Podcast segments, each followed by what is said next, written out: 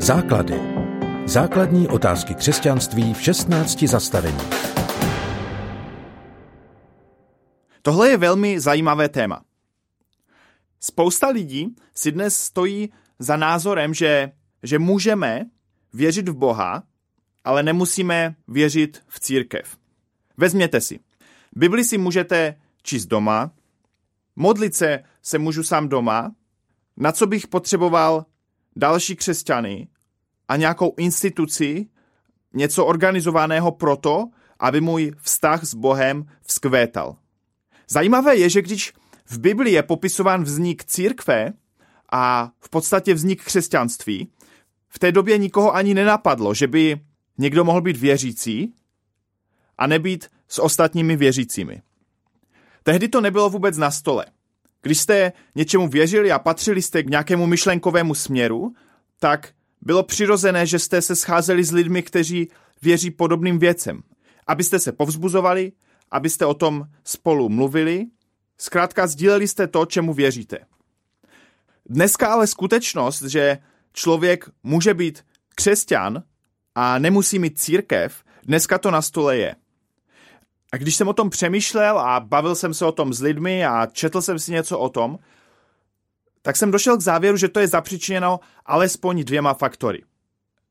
Za prvé, některé evangelikální církve a směry v reakci na lidové církve, kde je s lehkou nadsázkou považován za věřícího každý, kdo tam pravidelně chodí a účastní se církevních aktivit, tak některé evangelikální církve v reakci na tohle se dostali do úplně opačného extrému.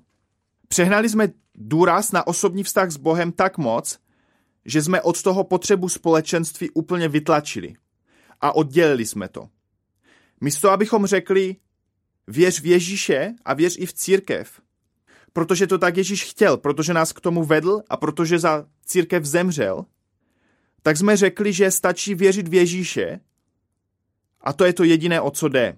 A církev je až někde dále. Druhý důvod je, že upřímně církev zklamala.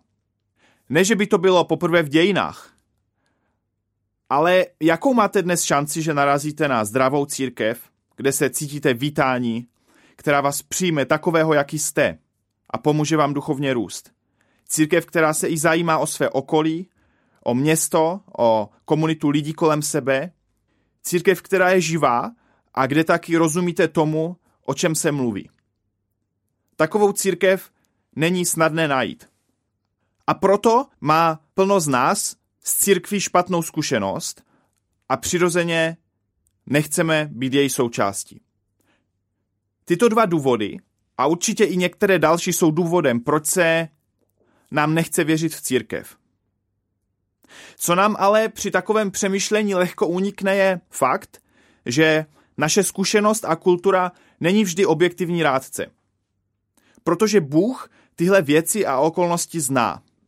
A Bůh, když zakládal církev, on to věděl. On nikdy neměl představu, že církev bude dokonalá.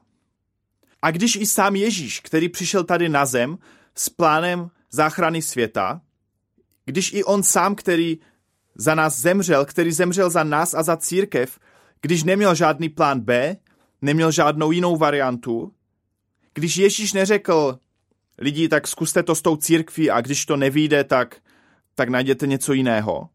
Pokud Ježíš sám tomu věřil, tak tomu věřím i já. A budu o to bojovat. Věřit v Boha bez církve nedává smysl. Pokud věříte v Boha Bible. Není to zkrátka varianta.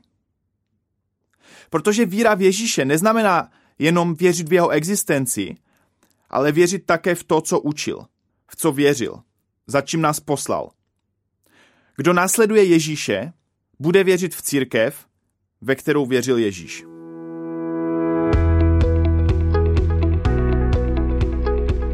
Podcast Základy vznikl na Rádiu 7, které žije z darů posluchačů.